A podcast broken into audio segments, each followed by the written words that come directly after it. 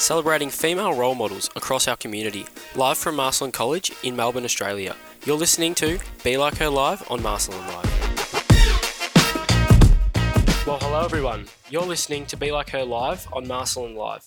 My name is Joshua McCraith, and my co hosts here today are Declan and Alex.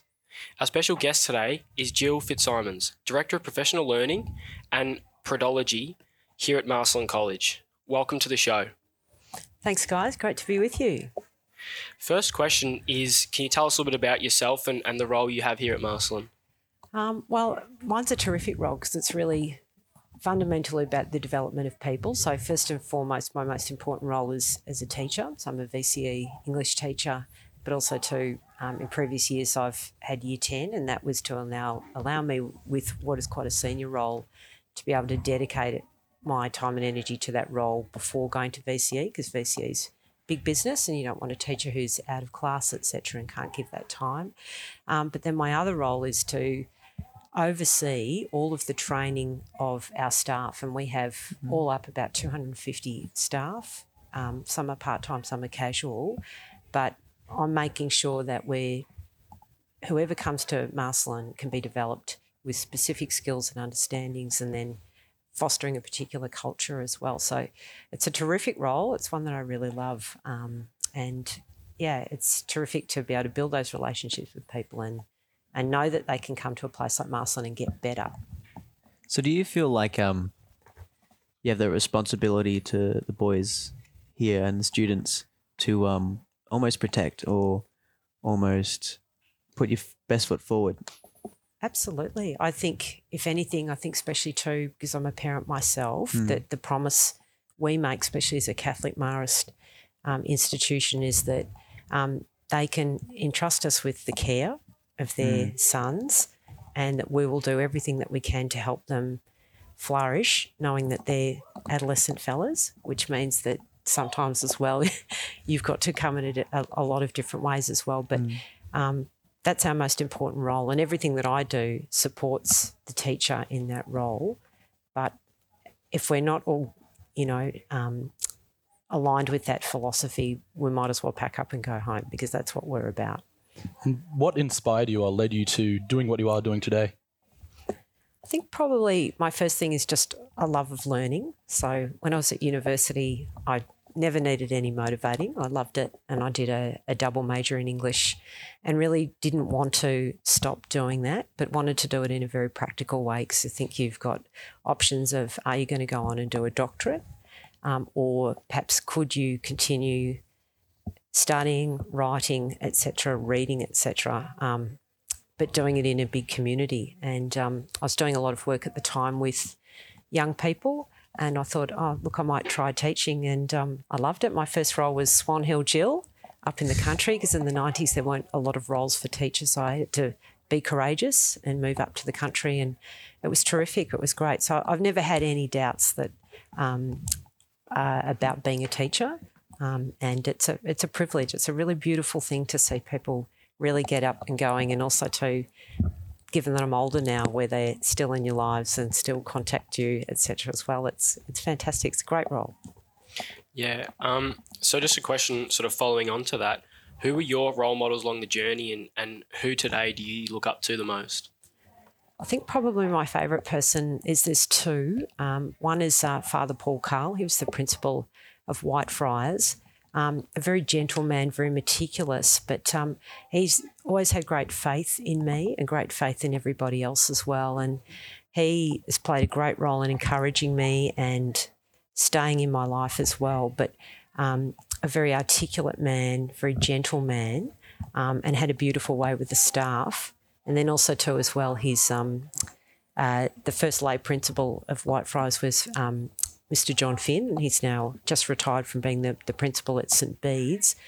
And again, like he showed that you could be an elegant man, you could be a very gentle man, but also too as well you could very much be the boss. And again, like saw potential in me, encouraged me to do things, pushed me perhaps when I might have been a bit hesitant about something as well, but key roles as well. But I often think sometimes to myself, what would John do? What would Paul do in this situation? Mm. And I've still got them there as mentors. I like being in contact with them, but she, unfortunately, they go for um, teams other than Richmond. But um, yeah, the people that I've always have in my corner, and I, I look up to immensely. And I think you need to have figures like that that you can model yourself on. A part of the um, the radio today is talking about role models and particularly female role models and how that translates to young men and, young women today. How do you feel the uh, gender of your role model impacts? Is that like a big thing or is I think so. I think, especially being in a male school, I mean, one thing I find sometimes too is where there might be a difference between how I might approach something and how a male staff member might approach it. And they might be much more kind of overtly kind of masculine. And there might be hmm. sometimes too the, the way that men speak with, with boys. So I like to have a, a gentle but firm kind of approach. And, and I think that's, you've got to not be apologetic about that. And if anything, schools could foster that because sometimes I think the boys will only respond if they're yelled at. Um, and sometimes I'm not always comfortable with the way that sometimes people think that boys are a bit more resilient than they are in terms of having a crack at them, etc. as well. But I like to model that as well. That you can be a female in a male environment and you don't have to suddenly start behaving like the boys, but also too at the same time you can still be an assertive figure and show them as well. We're all better when we've got a really inclusive environment that has men and women who can be individuals in that space. Hmm. Yeah, so if you're just tuning in today, you're listening to Be Like Her live on Marcellin Live in Marcellin College, Melbourne, Australia. My name's Josh McCraith. My co-hosts are Alex Chung and Declan Braniff, and today our special guest is Jill Fitzsimons, Director of Professional Learning and Prego- Pedagogy here at the college. So, Jill, just a follow-up question. Earlier, you spoke about how obviously it was a tough time in the '90s becoming a teacher, and there weren't many roles around. What was probably one of your biggest challenges along the journey to where you are today, being a teacher at, at our school and, and being in the role that you are? I think probably the biggest challenge, which I think is better now, is that when I started my family, you only had three years of maternity leave. So I effectively had to resign my position. It sounds so bizarre. This is early 2000s. I had a great position at a leading girls' school. And, um, you know, you have to make a choice between your career and family. And at that stage, I had three young girls, um, just over two.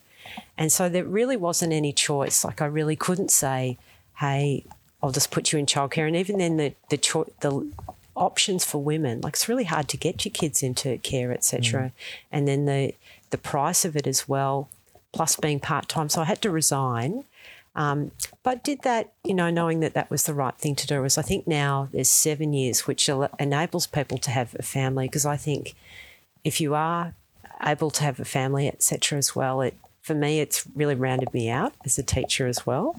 I've got lots of stories as well. My year 12s will probably say, Oh, I don't want to hear another story about your girls or whatever, but it gives you a perspective. So I think that was the biggest challenge. And then having to then go back and be a contract teacher as well, because you suddenly don't have the same job security and also to your professional identity. You think, "Oh, I'm Jill Fitzsimons. I've had to kind of come back and be point two and, and people say, look, we're not sure if there'll be a role for you next year or someone to say, um, hey, so and so's been here longer and all of that stuff. I found that that tricky. So if anything, I just thought, well, I'll get out there and I'll get myself a permanent position again. But I think that's one of the big things for people like trying to have a career and still have a family. That was my the biggest challenge, I think. So, Jill, you said that you worked at a all-girls school. Why move to a male school like Marcellin?